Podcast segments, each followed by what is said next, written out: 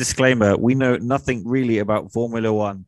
Sometimes we make wild accusations and wild ideas based on only what we think might be true.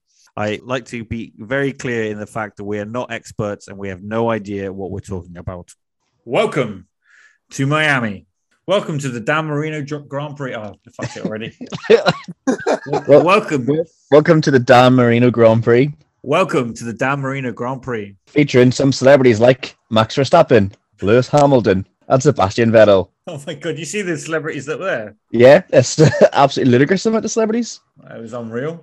Martin Brundle actually tweeted saying he's never ever rewatched or watched back his grid walk because of how like much anxiety it gives him. Really? That's so he said like whatever he says or does, he doesn't care about it because he doesn't watch him back or nothing. He's had some dead awkward. There must be a clip on YouTube of Martin Brundle dead awkward's pit walks where he's talking with people and they either like blank him or have no idea who he is. Did you see the one the other week where he started talking with a guy and the guy started promoting his business because he was like some VIP CEO and he's like, oh, we can't do that, Sky. Sorry. It's like running away from him. Stop promoting your business. It was funnier at the Grand Prix when he was he mistook the guy for Patrick Mahomes. The guy's like 7 foot, and Patrick Mahomes tweeted saying, "I'm nowhere near that size." So, welcome to Miami, the Dan Marino Grand Prix. So, lads, how was your week? Ryan, what have you been up to? Well, been enjoying my week off from work. So, last weekend off from work before I go back here on Tuesday. So yeah, just been relaxing, mate, watching football, getting takeaways, having a few beers, just the usual. And Dougie? Hi. Yeah, my weekend's been pretty good. Normal work as the day goes, finishing it off with some European football, a couple of beers, pretty much the same as Orman. Friday off work, which is a bonus, a little bit of a mini long weekend. Ready for the Miami Grand Prix. Well, that was riveting. Yeah. Oh, just before we move on, how have you been, Dom? You been right? I know you complained last time because we didn't ask you how you were or how your week's been. So yeah, well, my week has nothing exciting, nothing to report. That's it. Great, move on. Let's move on. Yeah, I've got my life's boring. On we go. So, did you guys catch any of the practice from the Dan Marino Grand Prix? Unfortunately, I did not catch any practice from the Dan Marino Grand Prix. I was out, unfortunately. Well, then I'll fill you in. Yes, it's interesting to see that the Mercs seem to have finally found a bit of pace in the car. They managed to finish top of the board on P2 with George Russell, Mr. Thursday. Oh, George Russell outperforming Lewis Hamilton again. Oh, sure won't hear about that. I'm sure loads of people aren't going on about that one. But it looks like what upgrades they brought to the car, whatever they're doing, they're finding it finally. At least fucking, it's on the right direction. Yeah, it's there. It's the new front wing, isn't it? They've brought this weekend. Is there a new upgrade? And from what I've read, what Toto's been saying is Miami's a test for them. That if the upgrade they bring this race weekend works, then they'll continue to improve the car. If it doesn't look like it's going to work, they're just potentially going to abandon it for next season. Just leave it as a raft. Apparently, that's what they're thinking about doing. Oh my God. So you have to see if these upgrades work, because pretty much it seems like it, apart from the wing which they've brought, it's the floor that needs doing, but the floor will affect everything. So early in the season to be abandoning it, Jesus Christ! I mean, abandon the championship definitely, but abandoning it is just hilarious. Like, nah, just nah. So the car's only worth millions and millions of dollars. Just fucking abandon it. I'm sure their sponsors are loving that. Just going to abandon this season. Meh. Yeah, fuck it. We'll go again next year. It's really early doors. Could you imagine if a football manager came out and just after like the fifth game just went, yeah, just going to abandon the season. Yeah. These signings haven't integrated well with the team, so we're just going to, yeah, fuck it. It's only end of August. Who cares? Yeah, we're just going to abandon the season and wait till we get new players in. You imagine the morale for the team. Like, all right, cool. Yeah, basically, these are all pad shape. This is shit. You're all shit. That's just stick it out for the year. I did also see, I don't know if you caught as well, Sainz having another great practice. Carlos. He must now be up on the top of the list for damage. for damages to cars. I think we officially have to give him the new title. I don't think we can even talk about Latifi anymore. I think he's took the crown. Yeah. I think Latifi's been overtook here by. Yeah. I'd crashed by Sainz. We need to get a title for this. The king of crashing. King Crash. Yes, King Crash. King Crash is definitely been the new crown. King Crash is Carlos Sainz. Carlos King Crash. That's a good name. Good nickname. Heard it here first. You've heard it here first on F1 Purple Rain. Oh, he just needs a clean weekend. What is going on? Like Leclerc is just making him look so shit. So I know, it's embarrassing. But even Leclerc had a spin off in P1 as well, didn't he? In the same corner that you and Vettel went off as well. Me? This guy. I wasn't racing. I wish. Leclerc. Also, Bottas, I think, crashed. Yeah, he was first red flag. It was quite a biggie. And Ocon as well. Was it Ocon as well? Crashed in practice? Yeah. Ocon wrecked himself, didn't he? So the drivers tried to navigate the new course. Mm-hmm. Well, as Martin Brundle described, that corner that they'll keep crashing into is a potential wall of champions. Ah, they need to come up with a new name. Yeah, like Brundle Mitchell up. Like the Idiot's Corner. Like it. Where will we rename it? Idiot's Corner. Yeah, we'll go there and then rename it. And then do that little post tag on like maps. I'll have it as Idiot's Corner. I definitely want to do that somewhere. Idiot's Corner. About the accidents that are going on as well, even Max brushed a wall as well. I thought that was going to be a little bit more serious, to the point where his garage was starting to rage each other in P1. I don't know if anybody noticed that. But was that a great advertising ploy though? Because I've seen a replay of it and he spun. And the camera, obviously, on top of the car, is faces forward. He spun, looking directly at about 50 Red Bull advertisement boards. So was that a master plan? Maybe spin to get some advertising in for the media horse. That was actually a different incident. So Max actually hit the wall, but only just brushed it. And the one that I'm on about, the one that you're on about, is where he just slid and managed to stop it just before the wall. So he actually went off twice, or not off twice, hit the wall once and went off once. That sounds like he's practicing to get that camera shot right. Yeah, that's what definitely sounds like. Red Bull, the media horse. Yeah. Horner's there going, you didn't quite get it. Next time. Unlucky. Next time, one more. Just spin next time, just spin. What did you guys think of the track layout? Well, from the brief time of me seeing it in practice, hard to say. The end bit seems a bit. Well, I think the track layout is a bit interesting, especially with the last part of the track, the last sector with was it turns? Was it 14, 15, 16, 17? The tight section. Yeah. That seems a bit interesting, but I know a lot of drivers aren't happy about that bit. But and then there's another corner that Hamilton hates. Yeah, I think so. There's is it the long right hander? Where he basically hugged the wall the whole way around. I think so, but I also think he doesn't like the chicane, because I saw an interview that just said, yeah, I love Miami, they should get rid of the chicane. Do you know what it really reminds me of this track? It reminds me of Baku, where they go up through the castle and stuff, all this little tight, like slight, little, like chicane, but little lefts and rights, gets really tight really quickly, or street track. Wonder if that's where they got they kind of designed for that bit from. It looks similar, doesn't it? Like, yeah, because that bit in Baku is extremely. It's probably one of the tightest corners on the calendar, isn't it? That little bit. Yeah, I think they must have, because they just didn't want loads of long straights, because it is quite. There is, yeah. It's like they tried to invent some corners to make it more interesting. Yeah, I don't like. Is it the second DRS zone? It doesn't open up until like halfway down the straight. Yeah, it's really weird, and it's not very long either. It's like they open it up and then they close it. From the bit I did see of practice. They obviously followed each other down that straight, and then their wing wasn't open, and I was like, oh, it's not going to use DRS, and then like way up, like halfway up, it opens. I'm like, how short is this DRS zone?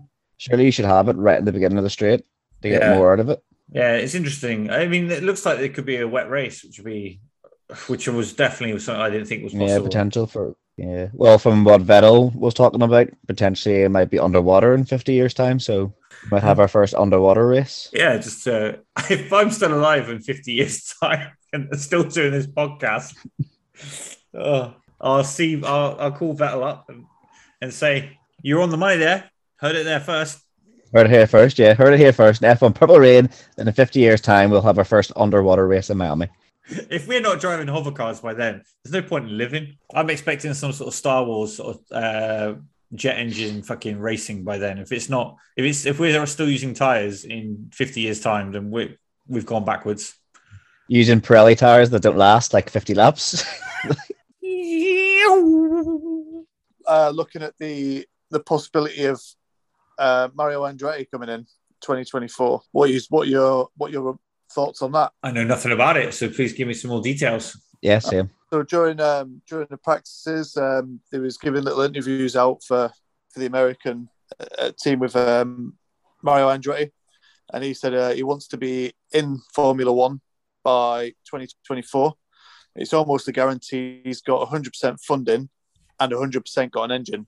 He's just waiting for a few more little bits and pieces and possibly be part of the F1 2024. Well, he has his Andretti Racing and IndyCar series, doesn't he? Yeah. And I'm pretty sure he's not strapped for cash, like, so... That's what he's saying. He's got the buy-in fund, no problem. He's got an engine, no problem. He's just waiting for the rest of it to fall into place. Yeah, that'd be interesting. But with all the big car brands looking like to come in, I'm not sure there's going to be space. I don't know. Maybe it's coming in with one of them. I don't know. It looks like Porsche are going to buy a 50% stake in Red Bull, according to what I was reading. Jesus. Well, it's official. I'm never buying a Porsche. And Audi are either going to be part of McLaren or Aston Martin. I heard lots of big rumours about Aston Martin, but I'm sure Lawrence Stroll was always planning on selling his team. Oh, yeah. Yeah, money. He'll be rolling in it if a big team like that roll in. Well, he's already got Aston Martin's pretty big enough brand anyway, like, but... Yeah, true. I suppose a powerhouse like VW Group coming in and they'll offer him probably a decent amount. Yeah, it'd be interesting to see. Heard it here first. So, lads, do you want to talk about the qualifying? What did you think? Well, no real surprises in terms of the top four. No. Are they going to be... They just probably going to be top four all season, aren't they? Just depending on what order they're going to be in. Yeah. I mean, at least it's not always the same team. At least it is... it's not Leclerc. Oh, yeah. It's either a Red Bull or a Ferrari. Yeah. So, but... Leclerc's pull up wasn't even that great. No, it wasn't amazing. Even seemed like he said himself, it wasn't great. And then Sainz lost it in the last sector as well. He was on an absolute stormer, and that's Ferrari's first front row lockout since Mexico 2019. Wow! And who got there? Was that with Vettel then? 19, yeah. Vettel and Leclerc wouldn't have been, yeah. Yeah. No, 2019. And Raikkonen. It would have been Raikkonen, wouldn't it? Yeah, Vettel and Raikkonen. Yes, because Leclerc was racing for Alfa Romeo back then, wasn't he? With Ericsson, wasn't it? Oh my God, Ericsson. Absolutely. Probably, I'd say probably one of the most useless drivers I've ever seen in F1. Oh, that's a sweeping statement. That should be our next top 10 on the next bonus podcast is when we talk about the 10 worst drivers we've ever seen in F1. Oh, he's definitely in my top 10, I think. Oh. He was dreadful. I don't know. There's some real bad ones out there. Well, there's definitely one in the current 20 drivers that I'll have that's in it. Carlos Sainz. No. No. But yeah, we'll do that in our next bonus podcast. Yep. We'll always come up with 10 drivers who we think are 10 worst drivers to be in F1, and then we will do a joint top 10 and then see if people agree. But Verstappen, pretty shocking result for him being third. Usually would think he'd probably be first or second, but he, to put it politely, completely fucked up. Yeah, he did. Yeah, it was interesting. Actually, he's rare makes a mistake in qualifying these days, but I did enjoy it. Just to realise he binned his last lap and ruined his last chance. And it was nice to see, like you said, the Ferrari lockout well, since 2019. But I suppose Mercedes have dominated for a long, long time. But yeah, Max fucking up. But even when he fucks up, he's still faster than Perez. So. Yeah, I know. Like, fuck's sake. Like, what's Perez going to do? I know. And then in fifth, we have Bottas. Another great. I just want to say quickly about Perez. I would just like to say about Perez. Someone told him he doesn't need to save his tyres in qualifying. I think he still does tyre management, doesn't he? He's still doing tyre management. He's got tyre management, and he's on 20% chance of 20% chance of finish the target, and he's just still going. Just cruising along, just tyre managing. Loves his tyre management. Don't overheat these tyres in this one lap. I'm surprised because it's so hot there about heating the tyres. Yeah. Well, you've seen. I'll mention it more later on. But the Haas cars when they came out for their qualifying lap, but we'll speak about them once we get further down on the list. And Bottas in the fifth. What a drive from Bottas! He is having a phenomenal year. One of the third best teams, I think. Just but him himself. Yeah. Zhou Guanyu's nowhere, but. Yeah, I don't think his teammates did him any favours. Like, to be fair, he's singing, handling, carrying Alfa Romeo. Like, I know, yeah. He must have a bad back. Yeah, it's sore from carrying him all the time. He's probably he's definitely driving about going to whom it may concern. Exactly. Fuck you. I mean, he's out qualifying the Mercs, and he's out. He's smashing it. Well, he's the best of the rest, isn't he? If he's qualified fifth. Yeah, yeah. Who would have thought an Alfa Romeo would be best of the rest? I know, it's mad. I mean, he has got a Ferrari engine, but they must have a very similar setup. Yeah, definitely. And then moving on. And then just behind Bottas in sixth, really solid drive from Lewis Hamilton. I agree with that massively, not just as a Hamilton fan, but he was 16th up until the last 3 minutes. Yeah, to be honest, it looked like he dragged the dead horse over the line, but fair play, he's got up to sixth, so... Car looks better, doesn't it? Car looks much better. I mean, I was hoping for more when I saw P2 pace. I was like, oh, yeah, I know. The car P6 is probably the best they can do, isn't it? But Bottas can't beat him at the minute. Yeah, Hamilton was 16th with 3 minutes to go, and had to pull into the pits to change the tyres, which really he didn't want to do because they wasn't for the quali, they was for the race. And he managed to pull out that Sterling lap to pull him back into sixth from 16th. Well, he didn't want to use soft tires because he wanted to keep them for the race. So they was going to be for the race, yeah. Apparently, that's what they were saying during commentary. Strange that I haven't really seen soft tires run this year. Interesting to see if he would actually use some softs in the race. Well, yeah, I don't know. I mean, he left it very last minute, Hamilton, didn't he? He nearly didn't get into the Q3. He was very, very close, but. Yeah, the car looks like it's improving, which is some hope for the Hamilton fans out there. Then next we have... Pierre Gasly in seventh. Another consistent qualifying performance from Pierre Gasly. Yeah, he's always outperforming Tsunoda.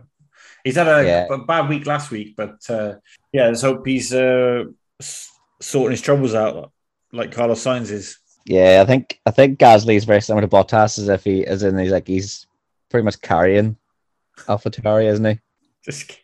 Just carrying AlphaTauri. Well, just carrying Alpha. Well, it's very rare where Yuki outperforms Gasly. Yeah, it's true.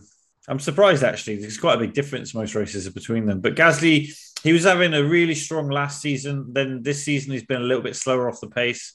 And I don't know if that's just because Yuki's getting a little bit better or more comfortable.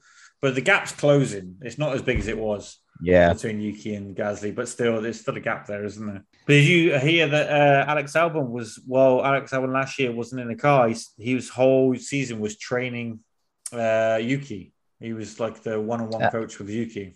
They moved them out to Italy, didn't they? And then Albon pretty much coached him along, didn't he? Yeah, it's mad, isn't it? That's how that way it worked. Then in number 8, Lando Norris. I'd say probably McLaren are a bit disappointed. I think they need to worry. I think they need to worry more about their race car their car than they do about short crop t-shirts. Yeah, I think their whole weekend was pretty much ruined by James Corden. But I thought the crop tops were hilarious, but why do that when you should be fucking getting yourself ready for a Grand Prix? Wow, it's just race trim, isn't it? Crop top. That like it's just the American Grand Prix, isn't it? I don't understand the crop top either. I'm not sure what it brought. Yeah, I don't even understand the American reference to it. Just like you wouldn't see them doing that in like Hungary. Well, you don't see them putting on ski boots in when they're in Austria, do you? Exactly, like just America's trying to push everything on. You know, oh, look at this. Look at James Corden, host of the Late Late Show, whatever the fucking show he does. Was it? I don't know. I don't watch it. It's the worst export of the UK. We've given to it. It's one of the ones we're happy to give away. Yeah, it's like, here, America, please take this. Yeah, so Lando Norris in P8. Probably thought he could have done better, but unfortunately, P8 for him. And then in P9, Yuki Tsunoda. Yuki, yeah. Not too far off Gasly, but still, like I said, the gap's closing. Mind the gap. It's probably one of his best qualifying ninth, I'd say. Yeah, I think you might be right. Yeah, he doesn't seem to be up there in top 10 a lot, but obviously done well. And then in 10th place for qualifying, I thought this is a great result, by the way. Mr. Canada, Lance Stroll. Yeah. The only Canadian who's actually pulling any sort of decent results out. Yeah, he's Canada's only hope in F1. Oh, no, sorry, there's another driver, isn't there? No, yeah, there is, yeah. He's pretty good. Yeah. Yeah. Is he?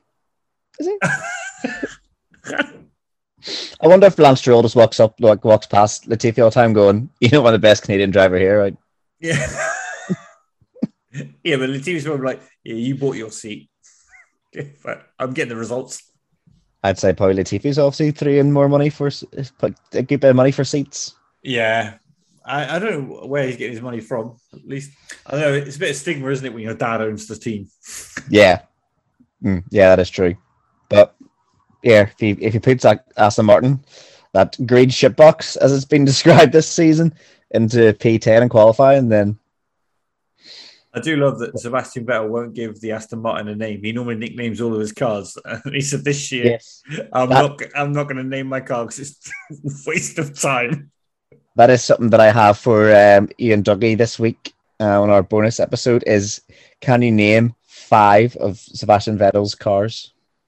Now I know the question. Oh, fuck!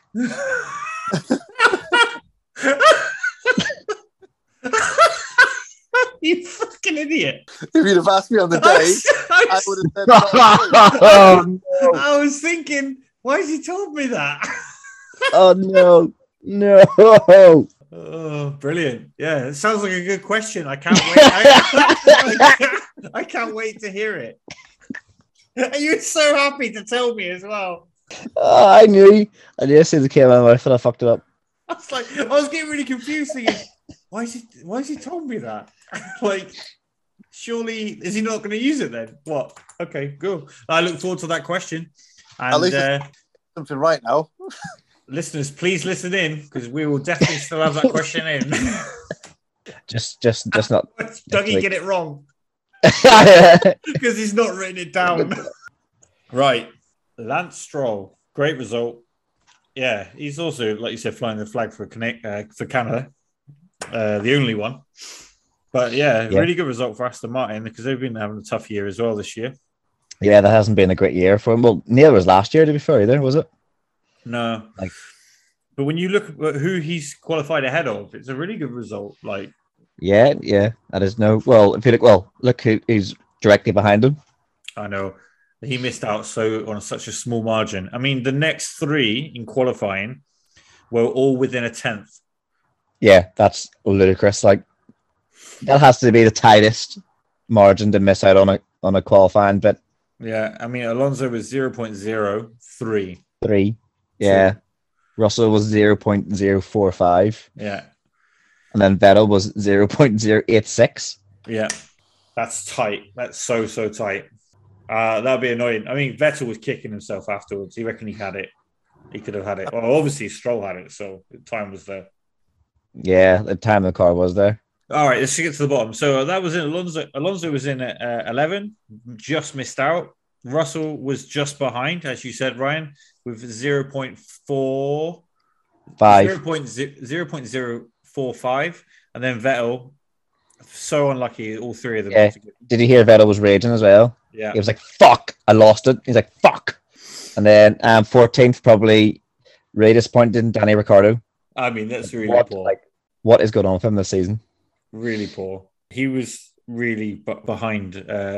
He was really off the pace in terms of Norris's pace. Do you know how many seconds he was behind Norris? No, I know Norris qualified third for Q2 though, like to get into the final, like the final session. But if Danny Rick can be put a 14th and then Lando Norris can fart into third place, like what's he doing? Oh, it's nearly a second off his teammate.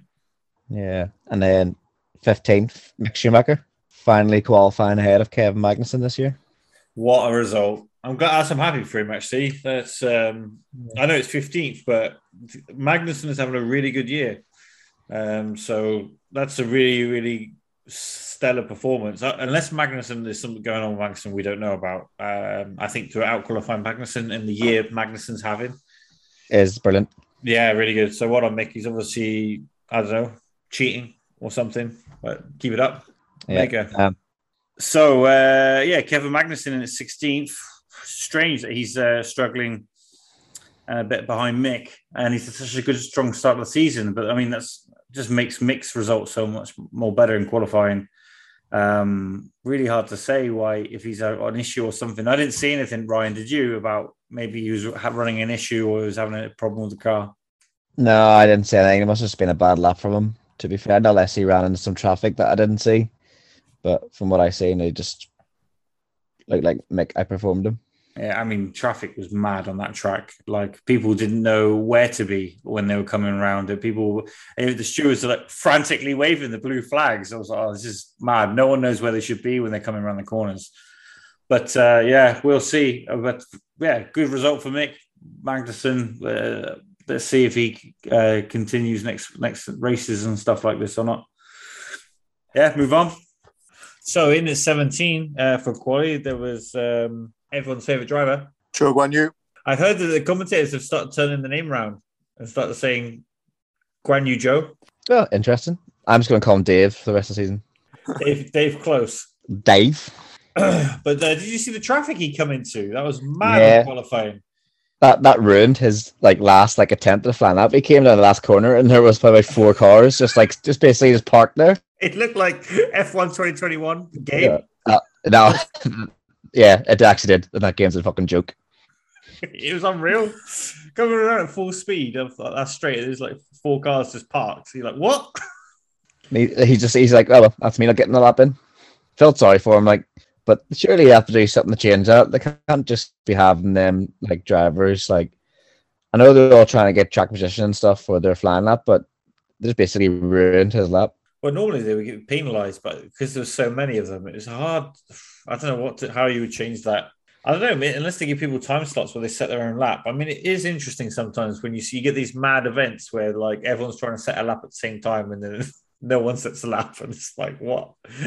It's mad. That is interesting, but no, he could have finished 15th, 16th, anywhere, but 17th it was in the end. Yeah, and no fault of his own. In at number 18, Alex Albon. Yeah, not a great qualifying. Well, he outqualified his teammate. Well, that's not hard. You mean?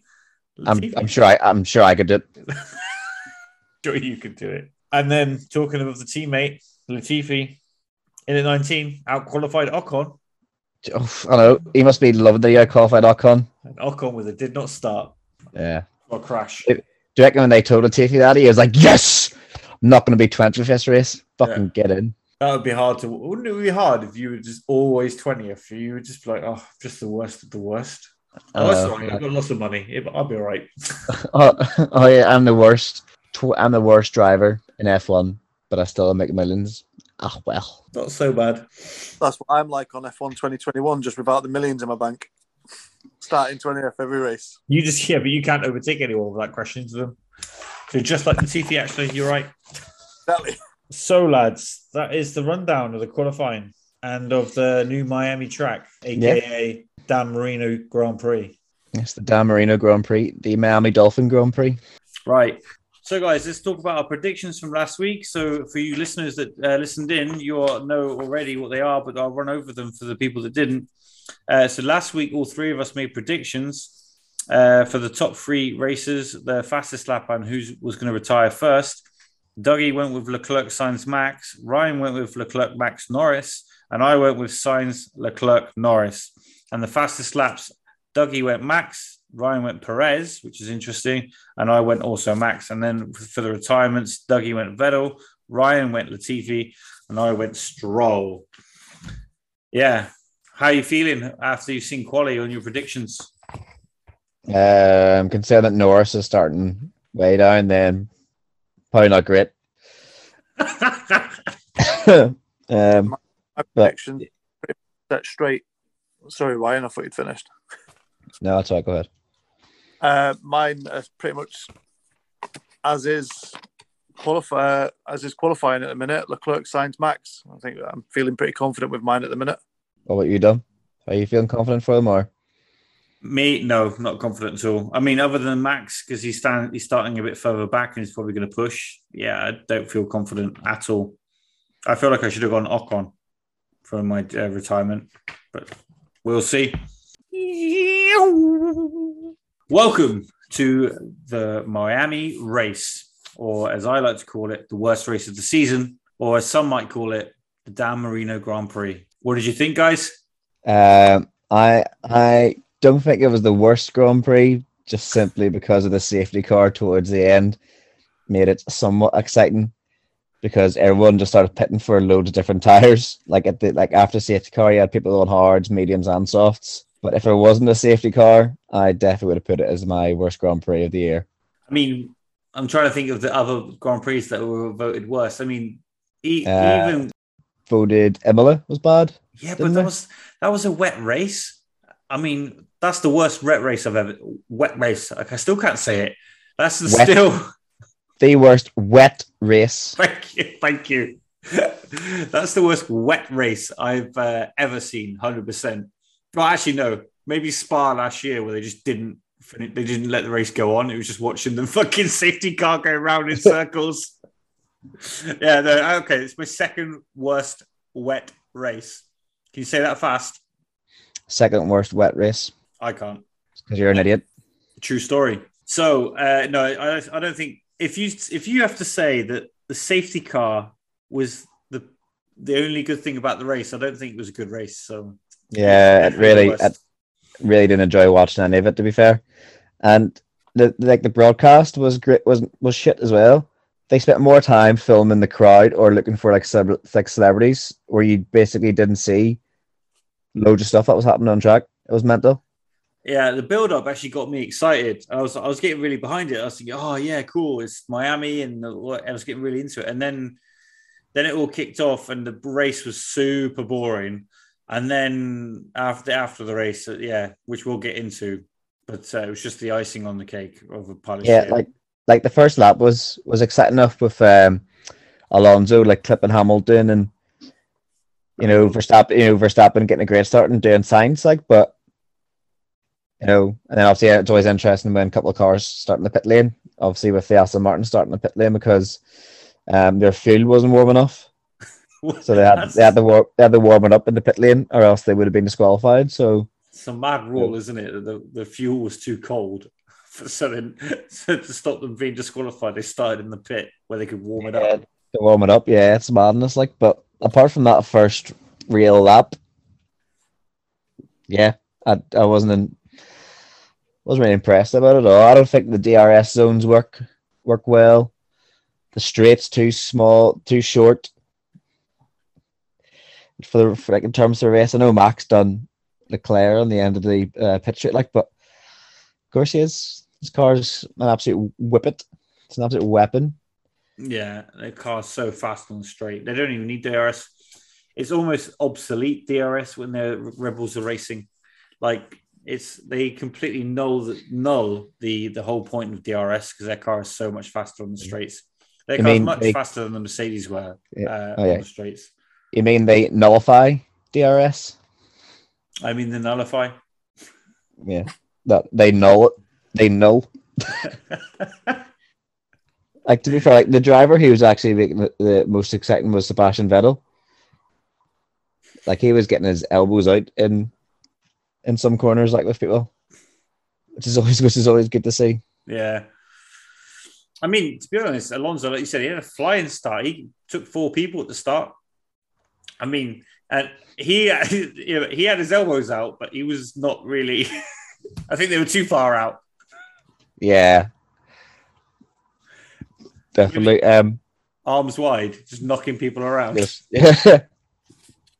Like, I thought, like, when he hits Lewis, I was like, here we go, that's Hamilton fucked. Because he was like, he says he could feel damage, like, but... It was the faintest of touches, though, when you watch the replay.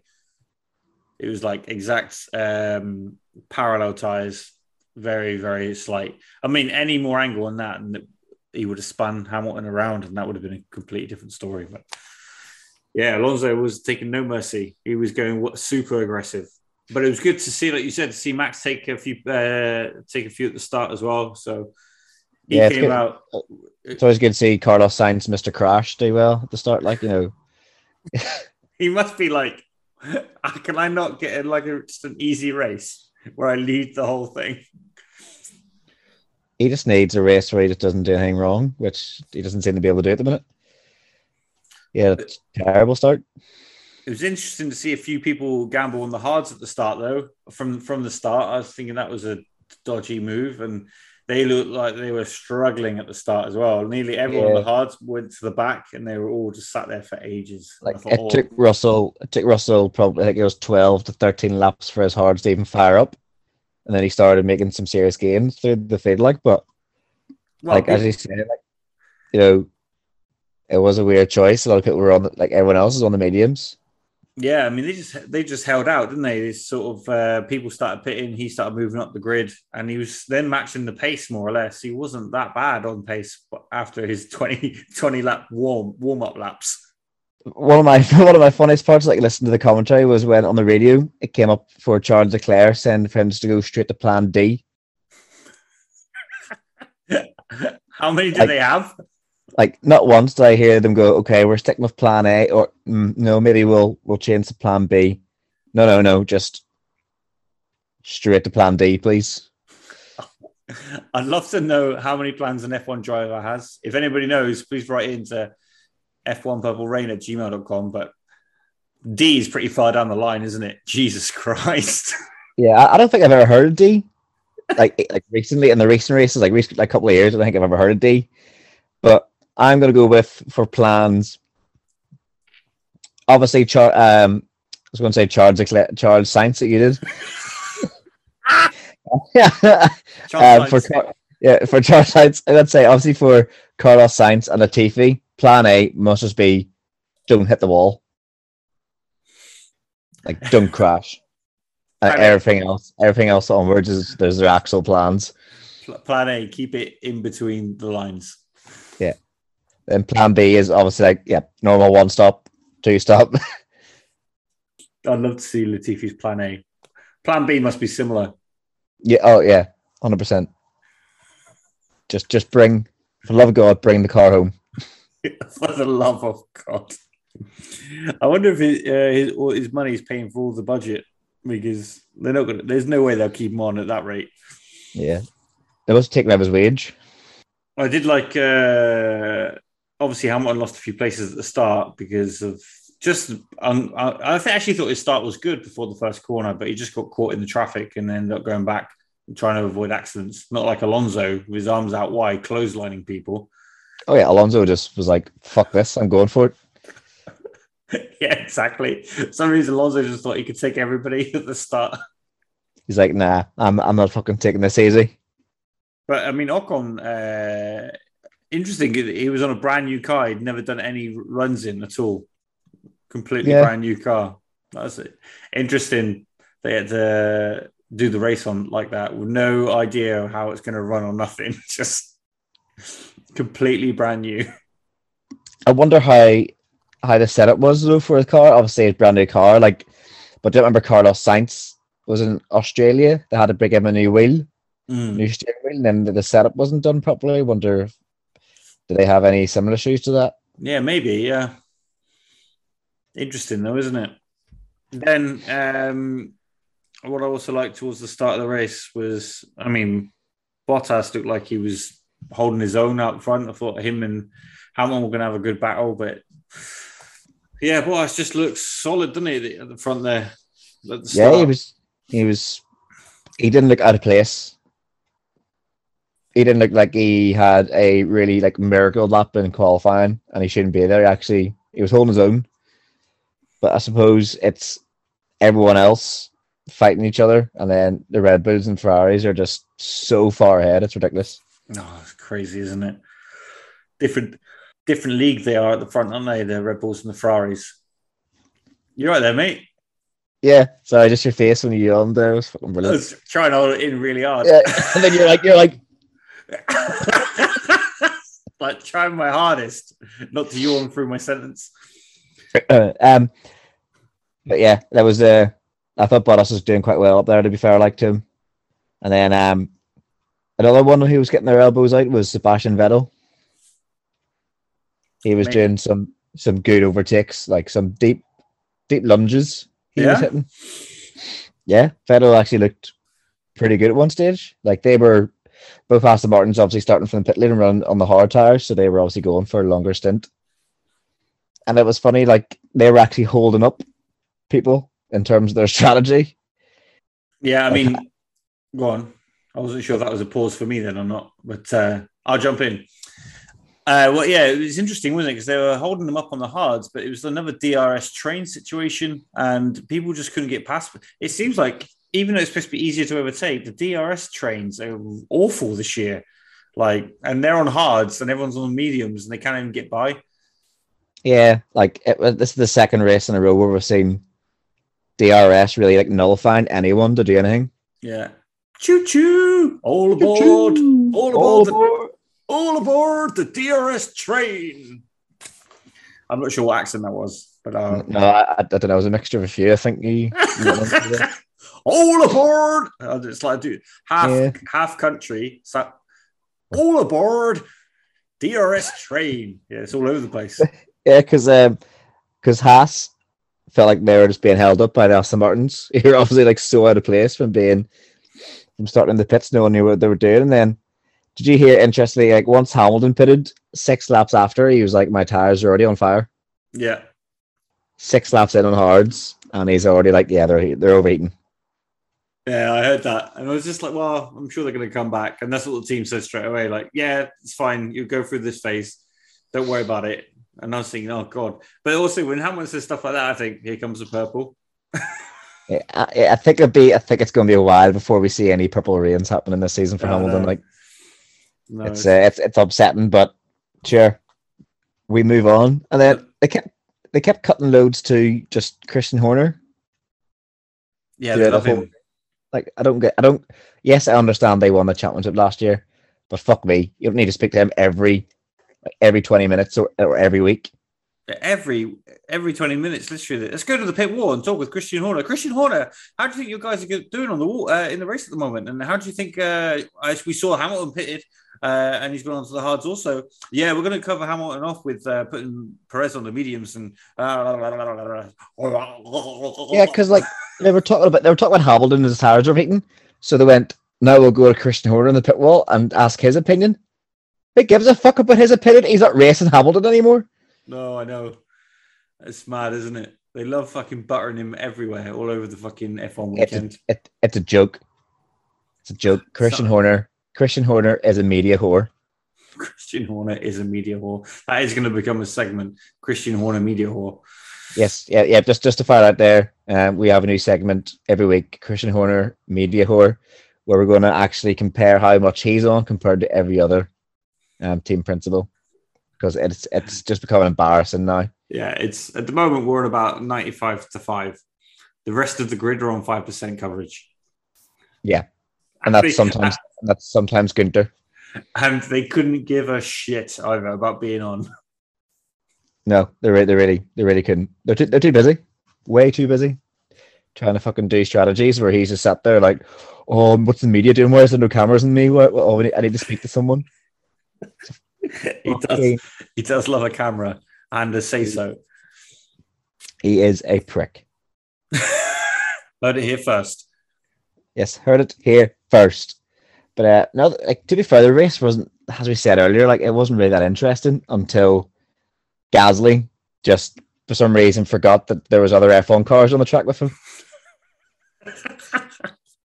Well, that being said, at the start, I enjoyed watching Hamilton come back at the people he lost, but then it stopped dead.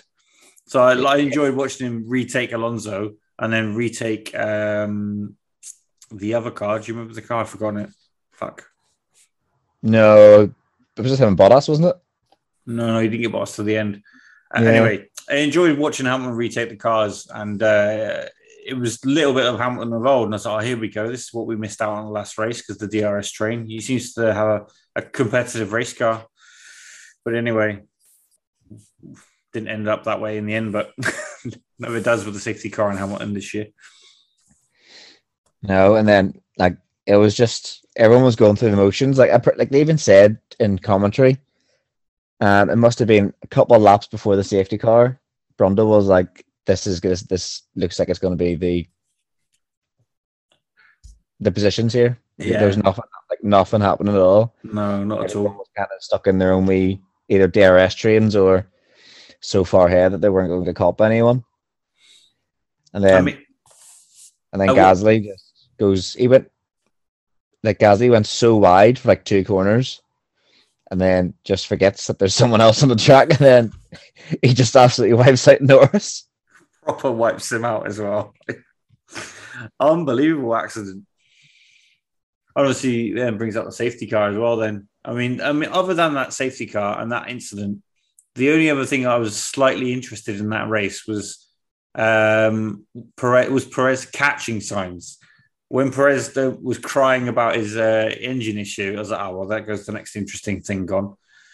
That was interesting because he was just shouting at them and they're like, well, no, you look fine. He's like, no, I am losing power.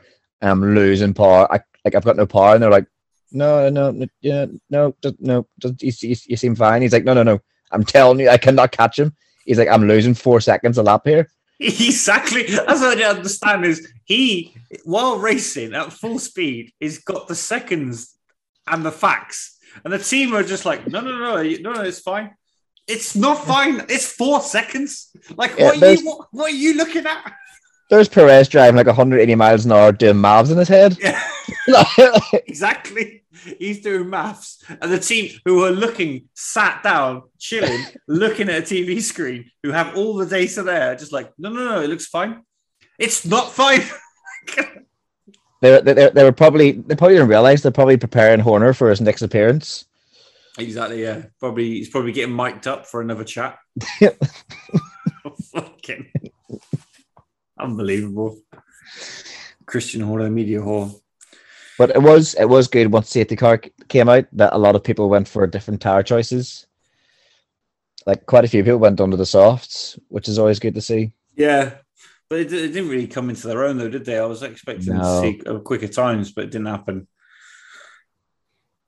But like the biggest winners for that safety car were obviously Perez, who caught right back up to Sainz again. Mm-hmm. Ocon, who really had a faultless race, to be fair. He benefited massively. And then the usual suspect from gaining from safety cars, Mr. Luck, George Russell. Yeah. Exactly. Or Mr. Safety Car, maybe call. He knows. Well, we can't call him Mr. Saturday anymore because Hamilton out-qualified him, rightly so. So it's just Mr. every other day of the week, isn't it? When it suits him. Yeah. Maybe Mr. Personality soon. Oh, do you know what though? Yeah, he's so boring to listen to. But did you hear what he come out and said after the race? I wasn't going to talk about this, but since we're touching on it, he came out and said the safety car makes me look like a genius. All right, fucking hell! Oh, am I blown your own fucking steam there? Like, yeah, makes me look like a genius. Well, not really. I understand how luck works. Yeah. It is pot luck because he said on the radio, oh, why don't we try for a safety car or a virtual safety car? If there was none, that he was fucked. Yeah, exactly. If it wasn't a safety car, like he would have pitted and then lost so many places. I mean, they just rolled the dice, didn't they? They knew that if one came, as long as it wasn't at the start, they were laughing. And that's exactly what happened. So, yeah. It's a shame for Hamilton because he just seems to always get done by someone on a safety car. I mean, he lost the championship last year. Let's not forget. I don't think they've mentioned that once this year. No. Maybe that should be the new saying. Instead of sitting on the back of his helmet, still I rise, it should say, let's not forget. Yeah. And then the date of Abu Dhabi. Yeah. Yeah. Yeah. But like instead of still be rise, just a picture of the Abu Dhabi track with maybe like just fuck Max on it or something. Fuck Massey. Fuck Massey, yeah, that's better. Or I think, or Hamilton could just have Christian Horner media horror on his helmet. That would be amazing. That would be the best thing. Well, you know how they have Christ the Redeemer on when he has the race, the Brazil helmet. He's got Christ the Redeemer standing there. Well, just like that, but it's Christian Horner, but on fire like Guy Fawkes. This is totally us being impartial. We do not dislike one team principle more than the rest. No, not at all, not at all. But we are keeping the segment Christian Horner media whore. Disclaimer: we hate, we hate one. Yeah, so let's not forget. Disclaimer: we will always give unbiased views and opinions on every race and every team principle. Heard it here first. Apart from Max Verstappen. Yeah, but it was a boring race. I mean, there was another long DRS train. People on hards took too long to heat up. Like you said, the exciting thing only came from the strategy at the end and the crash and the safety car period was like the only interesting thing really at the end. Well, no, there was one more interesting thing. The grid's two best mates smashing into each other. Did you see Schumacher just drive into Vettel? Yeah. Oh, but Vettel's taking the blame for that, isn't he? Is he? Yeah. Yeah, Vettel's taking the blame for it. And Why? Schumacher drove into him? Schumacher fucked him up? No idea. But it's interesting because the commentators were saying like it's his his stepfather. Yeah, his mentor. Yeah, it's like his mentor, isn't he? Unbelievable. He's like, thanks for mentoring me. I'll just smash you up. They've come out and been really political about that. Apparently, there's videos of them talking about it afterwards. It's them trying to nicely patch over that incident. And do you know what the commentators were saying on Sky F1? They were going, "There's no friends in F1." It's like, all right, fucking hell. There's no friends in F1, yet they always talk about how friendly George Russell, Alex Albon, and all are together, and how Lewis Hamilton has no friends. Yeah, I mean, they just love picking up Lewis Hamilton for anything. I think we'll talk more about that. Talk more about that in a minute. I just wanted to mention as well, Leclerc looked really. The only other good thing was Leclerc looked really fast at the end of the race. It looks like the Ferrari when it's light at quali pace. It's close to the Ferrari, to the Red Bull. Like that was the only point of the whole race where the Ferrari looked quicker than the Red Bull was at the end of the race when they're on light on fuel. Yeah, he did look quick there, like, but too little, too late, isn't it? Yeah, fortunately. Here is the Dan Marino Grand Prix rundown. So in at 20, we have Zhou Guanyu, DNF, hydraulic failure. Then we have in at number 19, Lando Norris, DNF. I think he had a crash, maybe. Did you see? I think he got tapped by someone. Not quite sure. Oh, no, yes, he got obliterated by Gasly. In at number 18, Gasly. What about him? Yeah, he basically was playing bumper cars. He was had a tussle with Alonso and then, completely knocked out Norris. Then in at 17, Vettel. He, like you said, he had a pretty good start. Then he had to start from the pits because their fuel was not the right temperature. And then they crashed into Mick Schumacher, which you say was Mick's fault. I say Vettel's taking responsibility for. If you have another opinion, please write in at we don't give a fuck at gmail.com. In at 16, we have Kevin Magnussen. Yeah, like we said in the quali pre-chat, he, yeah, doesn't look to have it on this race. I'm yet to find or hear a reason why. If he just had a wrong setup, he didn't find the pace, or it was an issue with him or the car. But yeah, good to see Mick finish ahead of him again. So hopefully Mick can keep on top of that. But let's see how that pans out the rest of the year. Yeah, definitely. Latifi managed to finish ahead of other drivers that didn't DNF. Partly because most of them crashed into each other, but still. Latifi in at 14. Then Danny Ricciardo. Danny. I don't know what to say. He's one of my favourite drivers on the grid, and he just looks poorer and poorer at every race. Yeah, I don't know. I heard that he obviously has another year on his contract, but if he doesn't get together, we'll see. I wouldn't be surprised if something strange happens there if he keeps that up. Yeah, like he could go to Red Bull. Yeah, why not? Return. Yeah. He could return to the Max. Yeah. Heard it here first. Return to the Max. Well, it ain't going to be called Red Bull by then, is it? It's going to be called Max Verstappen Racing. Oh, yes, yeah. It's going to be called Max and Christian's Drive. Max and Christian's Driving School or something, fuck's sake. Driving School. Max and Christian's Driving School. In at 12, Tsunoda. I mean, I'm not quite sure where their car is at, considering they've got the Red Bull powertrain, but... he finished ahead of Gasly, so that's good for Tsunoda. For at least maybe what happened was Gasly's back gave out. Yeah. From carrying him so all the time. Yeah, I think that's what's happened. Then in at 11, we have Fernando Alonso. Now he took 2 penalties. One for the incident and one for he kept cutting the chicane.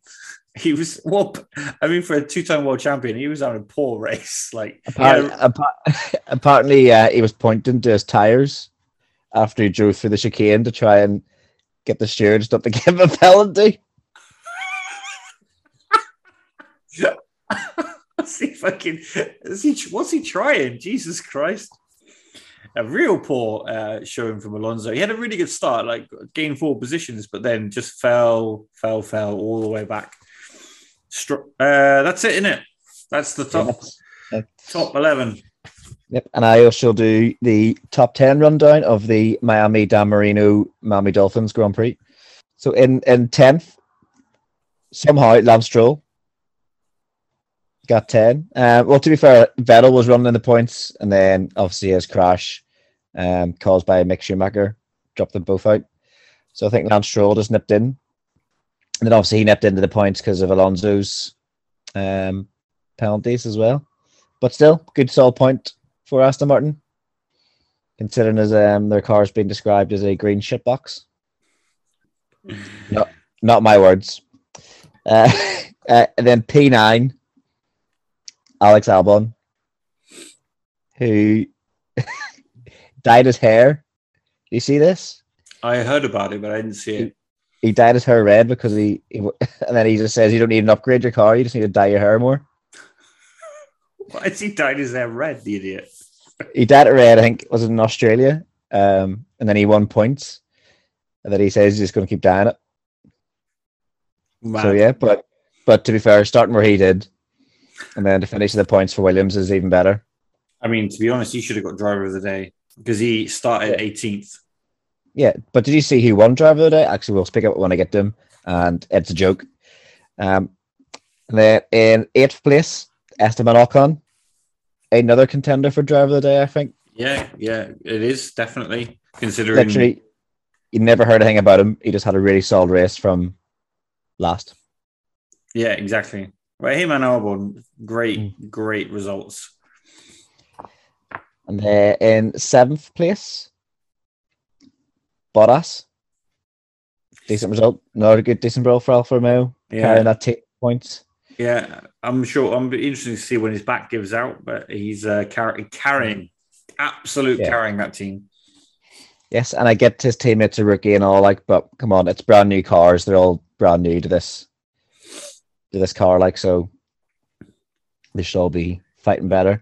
I mean, at the moment, Bottas is looking like one of the best drivers on the grid, just when you look at his teammate. Yeah, exactly. And then sixth place, Lewis Hamilton. Good drive, solid drive from Hamilton. Obviously, he was unfortunate with the safety car, and they... it was quite an interesting radio where they asked him to pit. Does he want to pit? And he said, I don't know. I don't have all the information. You tell me if I can pit or not. And they basically were like, no, you, just stay out. So it looks like they missed their chance. And to be fair, we were actually watching the race together. And I said during it, I don't understand why they didn't just double stack the Mercedes straight away. Yeah, I don't either. As soon as they see that safety car, just boom, get Hamilton and Russell in, boom, brand new tires, out you go. Yeah. Not unless they missed it when they crossed the line when the safety car came out, but I would have done it. Yeah. I just feel like Mercedes are always flat foot. They're not aggressive enough on strategy sometimes. That's what Red Bull were good at last year. And now in previous years as well, stealing wins off Mercedes because they were aggressive and they would always roll the dice. And sometimes they're a bit flat-footed and they just don't want to take the risk, which I understand, but it's not paying off for them at all, this ethos in the race. And I just think Mercedes sometimes, I'd rather they just fucking chucked... I mean, they're going to assume they've got nothing to lose anyway, so they might as well start rolling the dice. Yeah. Be as well carefree with the strategy. Because they're not going to lose more than they could possibly gain. So, exactly. And then, obviously, in fifth is George, Mr. Luck Russell. Mr. Luck. Benefited massively from the safety car. As you said, you know, it makes him look like a genius. You know, if there was no safety car, he probably would have finished way, way down in the order. I mean, the good thing to take from that is the Mercedes do look better. They have improved. Their upgrades are working. They're going in the right direction. From what I understand, is the floor is the issue, but they're not sure. It's a huge thing to still get their head around. So we'll see. And to be fair, that was probably max points for them this weekend, fifth and sixth. Yeah. And then out of the top four, which is always Red Bull and Ferrari. So Perez in fourth, probably. Could have caught Sainz if not for the power issue that he had during the race. And he also did a big lunge and he locked up and that let Sainz go on through. Yeah. Towards the end. And then Carlos Sainz in third. Probably the best result he probably could have wanted this weekend after smashing his car up again and not scoring points in Imola. Maybe they saved money on not giving him drinks because did you hear he had no drink throughout the race? Yeah. It was like pure Kimi Räikkönen Ferrari moment again where he had no drinks. Like he must have been dying of thirst. Yeah, he's absolutely like ruined when you saw him at the end of the race. There's a funny thing I'll talk about Sainz after the race, which is brilliant. And then Charles Leclerc in second. Unfortunate that his car didn't have the pace at the start to hold off Verstappen. But as you said, you know, towards the end it looked faster. But unfortunately, too little, too late. And then Max Verstappen, number one with the fastest lap, and he won driver of the day, which I do not fucking understand. It must just be fanboys voting, like people who don't actually watch the sport at all. Well, you have to take into account the entire population of the Netherlands voted. What, like all 50 of them? Exactly. So there's 50 more than everyone else that gives a shit. Yeah. But he won driver day by like 17% of the vote, which is like one of the lowest I've ever seen. Really? He won it with 17? 17%, yeah. Yeah. I mean, I think there was such better contenders. And being unbiased, I think Ocon, like you said, Albon, definitely. But I don't understand how he won it. But sure. I thought it was pretty much an uneventful race for Verstappen. Once he got past Leclerc, he kind of had no issue getting caught, and he was just really cruising ahead. Did you know, Dom, that this is the first time that a new track that has been introduced during the hybrid era hasn't been won by a Mercedes car? I didn't know. That's interesting. Every new track that's been introduced has been won by Mercedes. Yep, until this race. Yeah. Well, that stat is just not going to keep falling away because there's no way they're going to win any of the new ones. No way. Exactly. And then like they made a big deal post-race as well about Verstappen. Oh, he'll add Miami to the list of new tracks he's won at. And then they just named the Dutch Grand Prix. So he's won at two tracks that are new. Two. Wow. Whoop-dee fucking do. They do love. Everyone does a bit of a hard on for Max, don't they? But you know, the race, as we said, wasn't that interesting. Wasn't great. Definitely wasn't the worst I've ever seen, but I would say it was the worst up until the safety car. The worst race of this year. I think it's the worst for me for sure. And what made matters worse, for me, was like the cherry on top of a pile of shit. Was what they did after the race. Oh my god! I actually was watching it. I just felt embarrassed for the sport. It was the cringiest thing I've ever seen. Fucking joke. And it just got worse and worse and worse. Like I didn't even know where to begin with the post-race fucking shenanigans. Well, I know where to start is the fact that they sat and filmed Max Verstappen and talked about how tired that must have been for him, how strenuous that race it was for him. Look at him; he looks wrecked. He clearly, needs to be hydrated. What do they do? Don't know all drivers get fucked during the race? Yeah. Well, Sainz had no drink. Like Sainz had no drink, but they're sitting there filming Verstappen sitting in a buggy. Wow. I mean, the buggy. Let's talk about the buggy. Let's start with the buggy. Well, the podium isn't even on the straight. The podium miles away, and then they drove them through the stadium with a fucking police escort. I have never seen something so ridiculous watching Formula One. And it was it was like watching like WWE wrestling. It was more entertainment.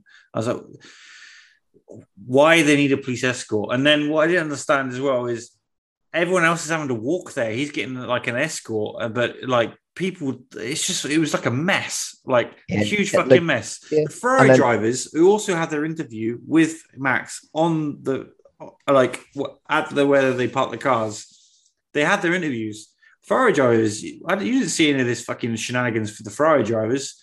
They were already in the room waiting fucking ages for Max to arrive, it's the king. Yeah, like it's like he's a fucking president or something, getting a fucking police escort. It was a joke. It was embarrassing. It was the most ridiculous thing. Well, that I thought was the most ridiculous thing until I seen the rest of what was going on. But the funniest part of that was Carlos Sainz, where he was sitting there topless because obviously he was. But did you see this? I saw something about him being told off for having his top off. Yeah, so he was sat, obviously, he had no drinks throughout the whole race or nothing, so he was obviously completely bollocksed. And he was just sat beside Leclerc, just chatting about the race with his top off. And you could hear, it must have been from Sky or something, being like, you need to put a top on. You have to get a top on now. And he just went, well, don't film me then. Don't film me.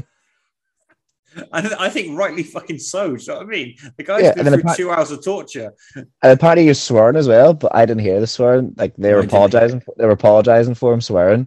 But the guys that had a drink for like an hour and a half in like 50-degree heat, driving an F1 car, you're gonna give them grief for wearing a t-shirt. I think that's ridiculous. I think that's absolutely ridiculous as well. I mean, it's not even like it's.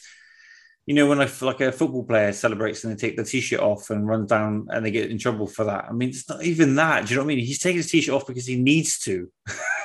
Yeah, like he was just like the fact he was just like, don't film me. Just don't. Like, and the camera was just slowly panning away from him towards Leclerc, but Leclerc was just sat right beside him. It was just like Leclerc was talking to no one because they just cut the signs the whole way out. Unbelievable. And obviously Verstappen wrapped up like an hour later after his police escort. And also, with that, I think that's ridiculous. And the FIA should be not worrying about fucking piercings and pants. They should be worrying about why Max Verstappen can be that late to the fucking briefing. And then, because when he arrived, he did his weigh-in there.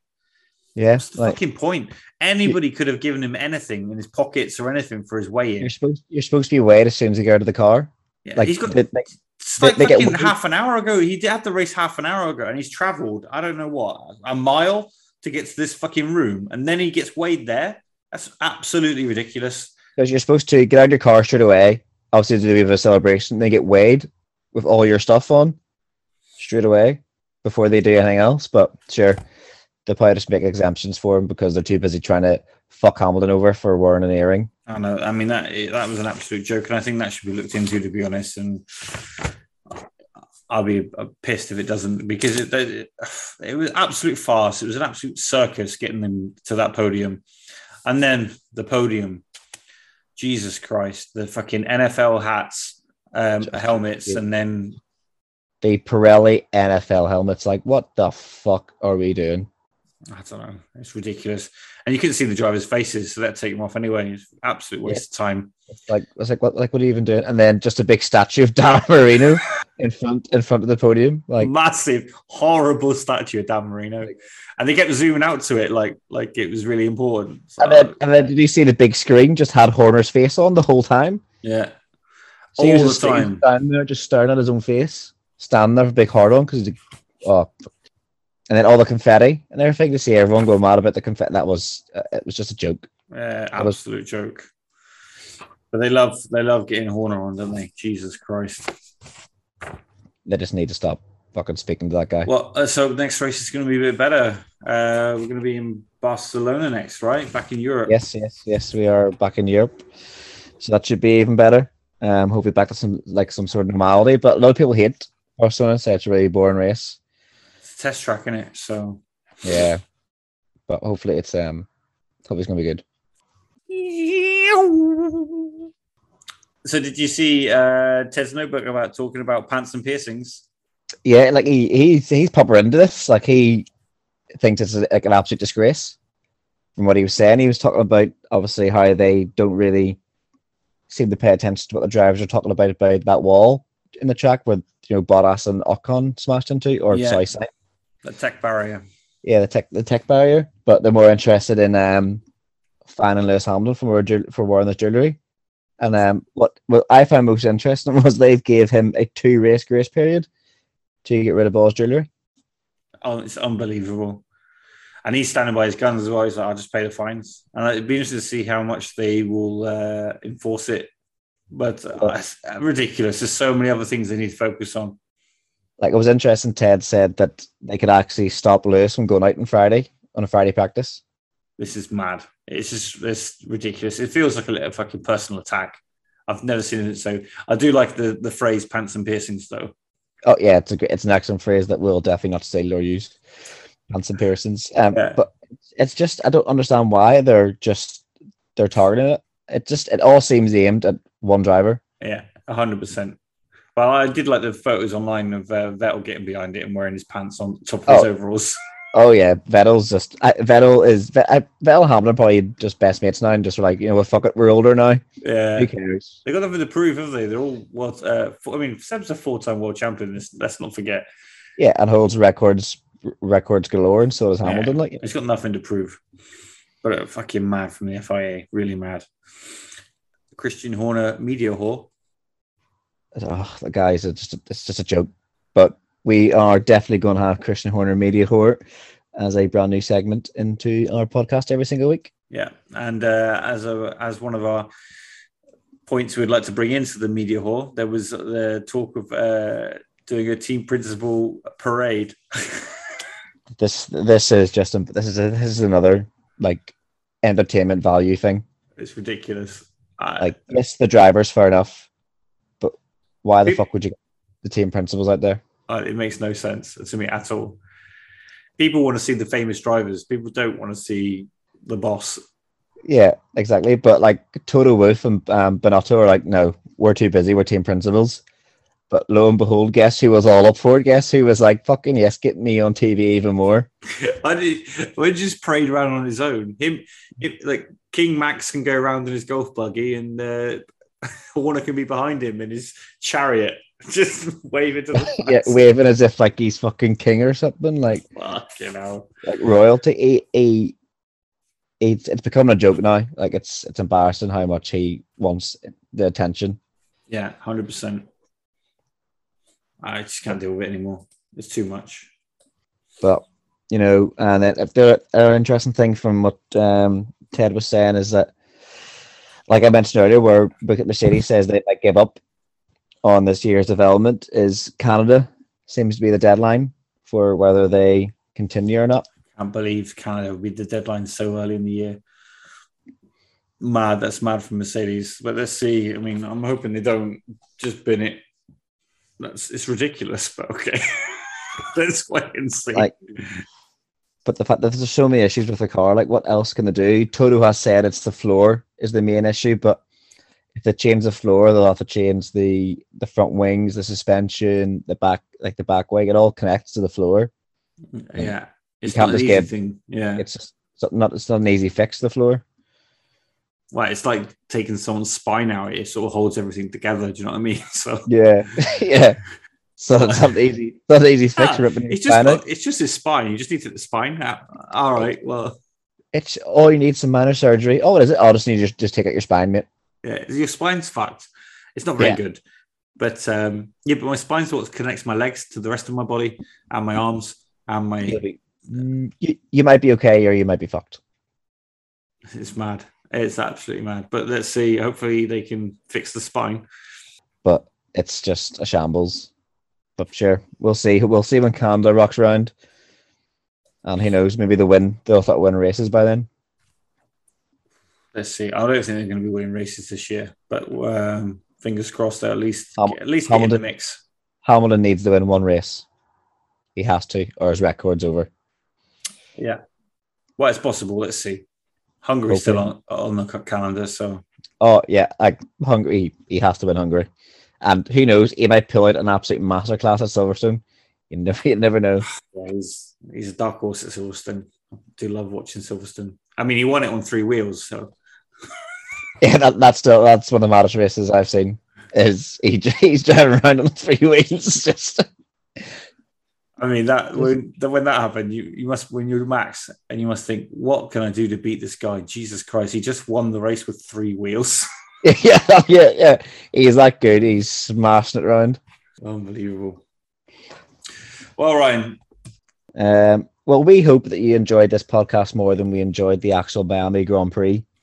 To be honest, I've enjoyed this podcast, making this podcast as much as I enjoyed watching the Grand Prix, because this podcast, it was been poor quality from not the content, but just we've had a huge issues with this, with trying to make this podcast.